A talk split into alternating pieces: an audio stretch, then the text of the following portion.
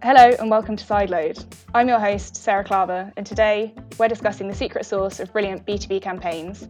I'm joined virtually today by Jonathan Bean, CMO at Sinch. Jonathan is a global leader in messaging and mobile customer engagement, and he's the B2B marketer behind Give a Beep and Text for Humanity.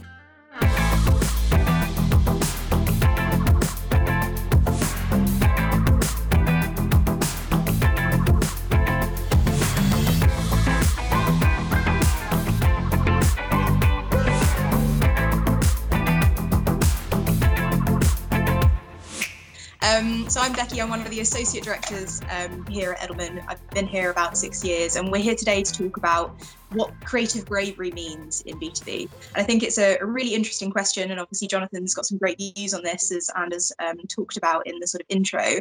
Um, so, Jonathan, um, obviously we've heard a lot about your background, the relationship you've built with sort of Edelman and Deportivo over the years. I think the first question I'm really interested to ask you is sort of why B2B is seen as such sort of the boring cousin, shall we say, of B2C marketing. And you know whether it's deserved, whether you know B2B marketing really does have to be boring, or whether there are sort of opportunities and ways in um, uh, that might be more interesting. Thanks, Becky. Yeah, uh, really delighted to join you guys uh, here in this intimate setting of uh, of like-minded uh, communications and marketing uh, professionals uh, and some uh, Edelman uh, folk. Um, yeah, is it boring? I, I, think the whole I think the whole B two B thing that, or the separation between B two B and B two C goes back to the old ways of buying, right? It's the, the way that we used to do B2C and B2B marketing before digital, I would say. Um, whereas, you know, uh, B2C was always about mass communication, about advertising, TV, all those different mass communication methods. Uh, and B2B was always about long sales cycles, trade shows, uh, men or women in suits with their briefcases going to trade shows and doing deals with people right? And uh, you know taking them golfing or, or whatever you did. And i think you know fundamentally like all things right the, the marketing uh, you know uh, industry takes a while to catch up on on changes particularly changes in technology. A little bit like the legal industry and the political and regulatory frameworks that surround us. And so for me you know b2b buying is it, it, it's still a human you're selling to, right? So I, what I often say to the teams is, you know, you're selling to humans as selling to humans, right? We're selling to, we might have them beautifully mapped out in different personas these days or or things like that, but you are selling to a person and you need to put your product or your service in front of that person and, and differentiate. And then the way they access those products is digitally um, today. So I think that's your opportunity, really. This this um, you know this this breakdown between B2C and B2B is a bit of a bit of a fallacy. I would say, say you know, mm. it's people selling to to people. You, you talked about sort of the uh, I guess the shift from from these B2B events. No, we've seen that in such sort of great droves this year in particular, or the last year in particular, when all of these events were cancelled, and there was sort of a need to look elsewhere in terms of where you're investing a lot of that that B2B investment. Um, but I think digital can be interpreted in, in well, probably myriad ways, but two that sort of spring to mind here. And one is that kind of, as you've talked about, that kind of focus on marketing automation, you know, the drive into um, using digital digital tools to optimize that, you know, driving for your webinars, driving for your um, your maybe LinkedIn adverts. Um, but then there's also the other sort of avenues of, of digital that I perhaps um, B2B companies aren't as sort of adept of, of taking up. I'd be really interested you to talk a little bit more about that kind of notion of digital and how you see that, that sort of exploding almost the, the divide, shall we say, between B2B and B2C.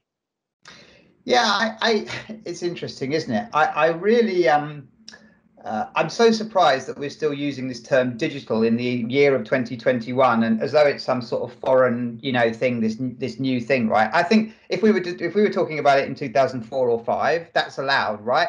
But the fact that we're still talking about it in in 2021 is like despicable, I would say. And I think why are we doing that? It's because there's a whole bunch of 40 year olds, 50 year olds, and 60 year olds that are in kind of executive, so called executive positions in companies today that weren't really brought up with this, don't clearly understand it, are a little bit threatened from by some of these, you know, people that are digital natives. Uh, many of which are their kids. You know, I learn a lot from my daughter, who's like an expert YouTube editor. So we kind of try and build up digital as this kind of weird new thing rather than the, the, the old world. And I think you need both, right? It's not a question of you just need, you, you know, you need a lot of the hygiene factors of a modern marketing machine today, which includes, you know, marketing automation, you know, conversion rate optimization, you know, SEM, SEO, that whole suite. You need that. But just assume, I think, that all of your competition, if they have the ability to get the right talent in place, right, which I think for a lot of B2B companies, not just on the tech side, but every company, their key mission is talent acquisition. You know, can I get the right talent? So everyone's going to be getting this great talent in the door, right? You're all going to be putting in pretty much the same type of frameworks in place. You know, you're going to have the same type of Martech in place you're hopefully going to have some good narrative and some good messaging um, and all of that. Um, so, so you're going to have that framework in place.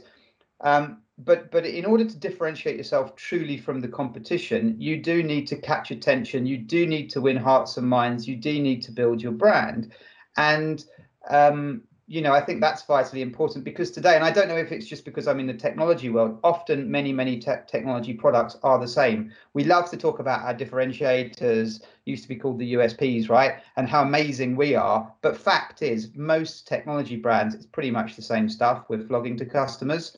Um, but we, you know, we use people like you to try and try and say that it's it's different so I guess if, if Martech is the baseline and sort of having that investment in talent, having that, that investment in tools and the hygiene factors that you talked about in terms of your content is kind of the, the, the, the base where you have to have, where you have to play.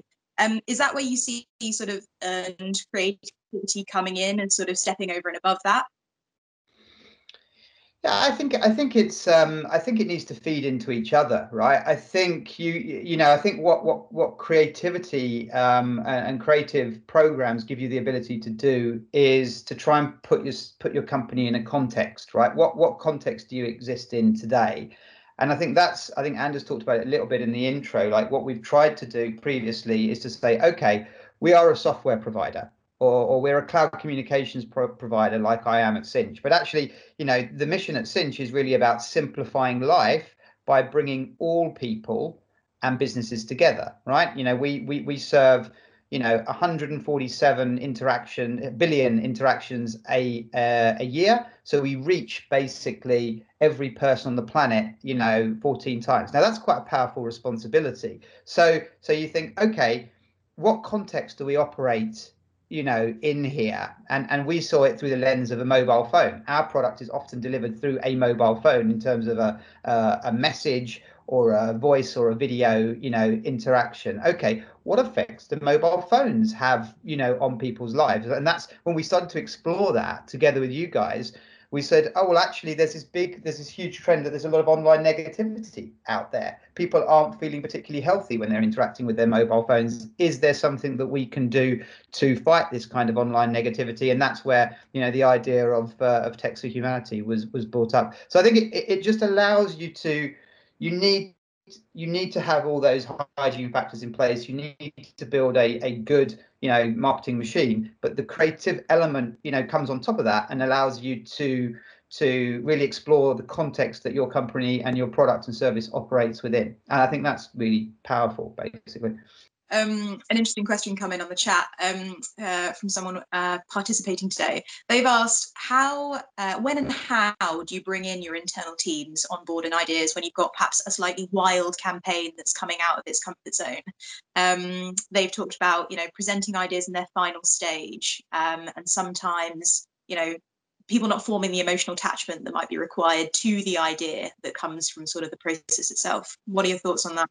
Yeah, super great question, uh, Christina, right? Who asked that question? Yeah, and something I don't, I don't think I've perfected this particularly, you know, well. I think uh, I I generally keep the idea and the creativity to a relatively small team in in my team um, because I don't want to distract. There's there's there's so much engagement that goes on with creative campaigns because it's so exciting and it's so engaging. But if I have all of the marketing department focusing on this one thing, then nothing else, none of those hygiene factors that I talked gets done. So generally, what I do is I'll work with a small team in a brand in my brand and comms team, you know, on this particular idea. Involve those people and and and and get get a small enough team but but with diverse opinions to feed back on creative ideas and the way we're going right and then you know stage by stage you will you will kind of um, uh, tell this to the organization, both the wider marketing organization and the organization in general. So I kind of like you know uh, tease them you know so big company kickoffs i'll say and we've got a really good campaign for q2 or whatever and it's called you know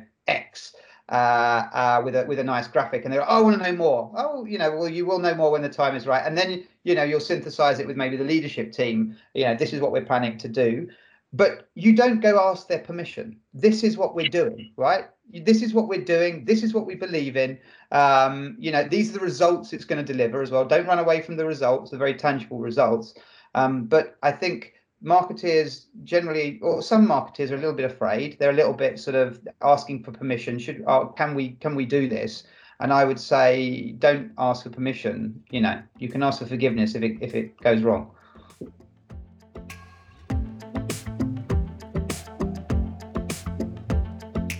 So, I'd like to dive right in. Um, having just shared with our listeners the highlights from your recent fireside chat, we now love to deep dive on a couple of points. But first, I think we'd just like to, to knuckle down really on the role of creativity in B2B and how it differs or relates to B2C campaigns. Yeah, I think um, I don't think it does differ that much these days, uh, from from my opinion. I think the old world of of um, you know the separation between B two B and B two C was very much in a pre digital world, right? um, where you had um, different, very different ways of doing things, much longer sales cycles in B2B. You know, you would go to a trade show or, you know, meet people on the golf course or at, at industry events and then, and, or specific meetings and do deals over 12 to 18 months. And in B2C, you'd rely on mass communications, you know, campaigns, you know, to drive people into retail stores. Of course, that all got upended about 20 years ago, actually, with a thing called the internet. Uh, and business models have uh, have changed. So I think at the end of the day, we're selling human to human. If you're buying a purchasing decision, you know, in a B2B company for a piece of software or a you know solution that you're buying, you're still buying from another uh, person, and you have those personal. And I think that's that's where actually the B2B and B2C worlds have um, have collided. And, and, a lot of B2B business models today are, you know, in real time. If, you, are buying a piece of software, you often buy it off your credit card, you know, and you can have access to that, you know, that software within seconds, right, after putting it in. So it, it's no longer this, um, you know, huge, you know, one year, two year, you know, sales cycle. Of course, if you're selling a nuclear power plant uh, uh, or a more complex, um, you know, solution or product, they are still, um, you know, uh, very different sales and go to market motions. However, you know, I think you know it is definitely the case in B2B today that that you know much of the buyer journey is complete before a person ever speaks to sales. Sure. Yeah, that's that's super interesting actually. So on that, I guess, do you think there are specific factors for a successful or, or effective B2B campaign, given that so, so much of that is automated? Yeah, I think uh, in terms of a creative campaign, I think you need to understand the context of of how your product or service is used in society. So, you know, at Sinch, you know, we have a vision to simplify life by bringing all people and businesses together. Why do we say all people? Because we do around, you know, 150 uh, um, billion uh, what we call application to person messages every or transactions every year that is, you know, we touch every person on the planet at least 14 times a year. Now, that's pretty powerful, uh, basically. So I think a lot of, you know, technology providers need to ask themselves, okay, how do people experience my product? Well, you know, for us, it was about through, you know, what does a mobile phone mean to people? Because our product, whether it's voice, it's video, or it's messaging, gets gets delivered through a mobile phone, and that's where if you if you take um, Text for Humanity as an example, you know, we came to this area of of, uh, of online negativity. You know, that people were using their mobile phones more and more. Their screen time was going up more and more, but they weren't necessarily that much happier. Why? Because there's a lot of online negativity, you know, out there. So what can we do to be a counter to that? So I think for me, one of the key ingredients is finding the context that you exist within, uh, or your product or your service exists within, and that's very, very important as a base to any kind of creative work. Mm-hmm. And in um, the case of Text for Humanity, then, do you think purpose was the the real key there for for driving the success of that campaign? I think I saw there were 300% more business leads as a result. Is it due to purpose that you think? I think doing something different. I think first of all, I think um, purpose is overused. Purpose is a very, very in vogue communications uh, phrase. I've heard a lot of people who come to me and say, "Oh, you know, I want to do a purpose-driven, you know, campaign." Hmm, okay. Um, why do you want to do a, a purpose-driven campaign? Do you understand the context? That, but I mean, I'm very keen. If people understand the context that their business operates within, and there's a societal issue that they think that they can have some influence on, that's important to either their brand, their product, their service, their employees, their customers, then then great. Um, but I think there's there's too much, you know, you know, too many. I think marketing leaders that come and want to, you know, do a purpose-driven campaign because I think that that's kind of in vogue. I, I, hope that that's not actually that many, you know, CMOs out there today that want to want to do that. Um, for me, it's understanding the context that you're in and understanding what issues do you do you have the ability to to influence or not solve, but you know, influence or have an impact on. Sure. Um, and what most excites you about the partnership between technology and creativity and, and what that offers for, for B2B and marketing campaigns? I think it brings creative ideas to life, right? So I'm a big I'm a big believer in in um, design. I think design can really bring creative ideas to to life. I think copy can bring creative ideas to life. Um, but I think technology, you know, can bring experiences to life, right? So, you know, um, we created the world's first um, texting switchboard, right, between individuals, you know, across the world. That was enabled through technology. Um, so I think, you know, yes, it was Sinch technology that we were we were using our conversational platform, um, um, but I think that's what gives it excitement. It's not just another landing page, or it's not just another you know image or it's not just another video asset it is actually an experience. And i think that's what technology brings. It, you, you, can create experiences and i think that's that's super powerful but it, it, can't be used in you know isolation. You do need great creative you do need great design you do need great copy you do need all those classic creative ingredients and then if you add a bit of technology onto it as well it gives the extra kind of um, special sauce so to speak yeah, absolutely. So, with all of those elements in play, then, where do you think technology will move B2B campaigns in the future? Is, is there anything that you're particularly looking forward to there, or Im- imagining that uh, hopefully technology will then be able to deliver on in the, the near future? Yeah, I'm very positive. I'm a great optimist on on what can be achieved through uh, through technology. I I also know that a lot of technologies are before their time as well. So you see great campaigns, and and, and you also see creatives, right, that want to um, want to use this really way out there technology that people don't really understand yet, just because it's cool. I wouldn't I wouldn't I wouldn't um, you know suggest uh, that. But I, I, I do think um, what technology gives you the ability to do is scale things very much, right? So we could reach 85 countries, we could reach, you know, nearly 100,000 people, you know, doing this. So I think that's what I think technology gives the um, gives the uh, ability to do. And then of course there's, there's a whole bunch of you know new technologies, whether it's you know you know AI and machine learning, whether it is crypto, whether it is you know um, virtual reality, all of those type of technologies are all super exciting. But technologies without the creative idea, without the understanding of context, without all the other disciplines, then then uh, it can also be quite dangerous, right? If you apply it in the in the, the wrong way, and there's lots of issues and risks around that too. Yeah, absolutely. So I think when we talk about brave and creative B2B campaigns, um, often the mind wanders to those real large large brands. Do you think there's a way that, that smaller B2B campaigns or smaller brands can get involved and, and kind of bring that bravery? And, and is there any advice for those individuals? Yeah, definitely. I mean, I, I, um, uh, yeah, I mean, Sinch is a much larger company, but the company I was at before, we were a small software uh, scale up. Um, we decided to, you know, um, invest somewhere around, you know, ten percent of our budget. So ninety percent of our budget was not invested in creative, you know, bravery. Ten percent of it was, um, and um, and and we we you know we we did that and we were able to punch a, a, above our weight, you know, because could we outspend people on Google AdWords? Could we outspend people on Facebook? No, we couldn't. We didn't have that power. But could we? Could we? You know, capture hearts and minds and mind share with this with this creative bravery approach and do something different and differentiate from the competition yes we could so i definitely think it is it is possible to do at a much um, uh, at a much smaller scale but you need to you know it's hard work right you need to probably work with a really good partner on this you need to be prepared to take a risk uh, and do something different. And you need to think that standing out and, and being different is a really good thing for your company and your kind of, you know, your go to market and the growth journey that you're on. But it can definitely, you don't need to be a huge mega brand or huge B2C brand to actually to, to do this.